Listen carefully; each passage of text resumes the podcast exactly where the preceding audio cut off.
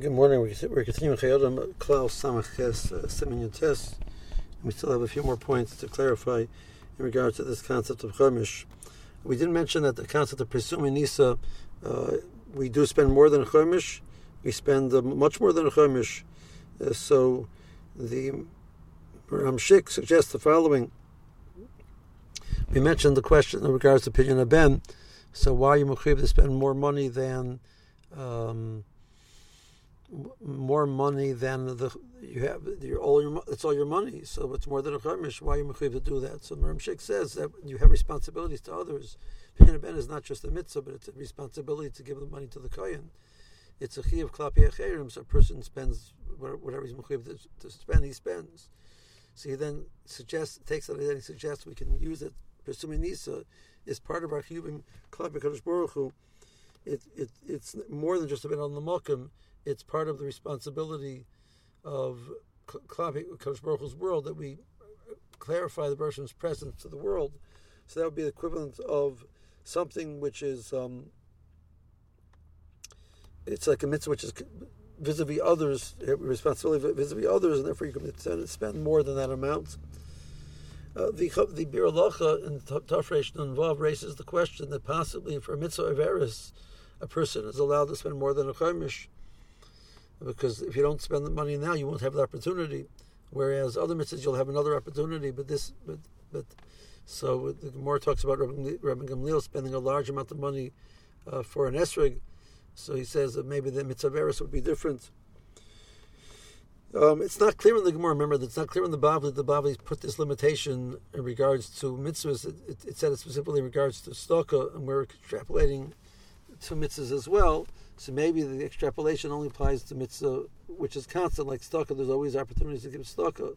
So I'm not mechiyev to to stretch right now more than a chemish, and therefore I'm not allowed to stretch. I'm not supposed to stretch more than a chemish, because the mitzvah opportunity will come up again and again. Um, but a mitzvah of eris, that wouldn't be true, and he leaves this as a, as a, as a possibility. Uh, in a scenario going back, going moving over to the, the name of, of Tzedakah, uh, in a scenario where there is a pikuach nefesh involved, the, the needs money, um, and I can give more than a chemish and and thereby save his life. Obviously, we did not put a, a, limitation of chemish in that situation uh, that should impact the the person's life and endanger the or not save the person. Okay. Um, I want to touch on the Kuda of Tircha.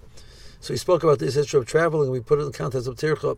Let's clarify. It's it's clear throughout Shas that Chazal didn't put too much um, consideration onto the person's Tircha. Mitzvahs is something you need to do. A person makes a parnasa. Well, it's a lot of tircha to make parnasa. The person it can be manual labor, it could be mental exertion, and you do it because that's what you got to do. We don't say, well, it's a tircha, and so so I'm, I'm, i I, shouldn't support myself. So the, the, we are put in this world for the purpose of serving Hashem. That means that there's effort involved, and there's you have to work hard and, and do that.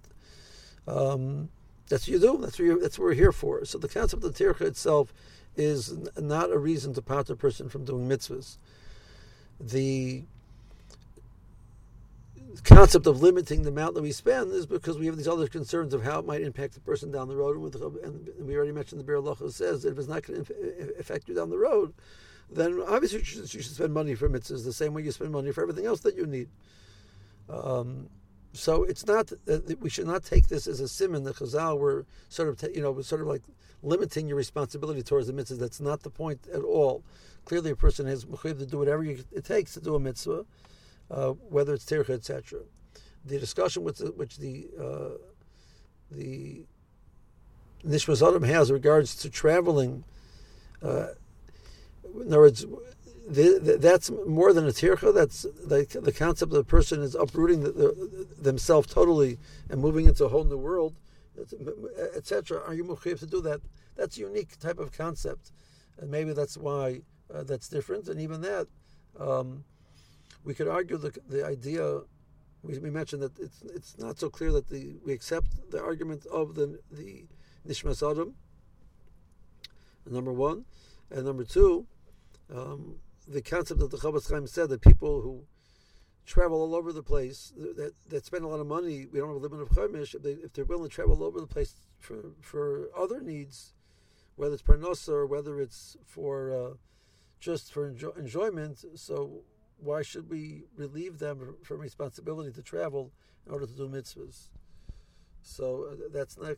I have not seen anybody who says that, but it would seem to me that would, that would be a, logical extrapolation of the concept that the Chofetz Chaim was saying. Okay, with this we've finished discussing uh, Siman and we will move on to the next Siman uh, in the following Sherman. Meanwhile, have a good day.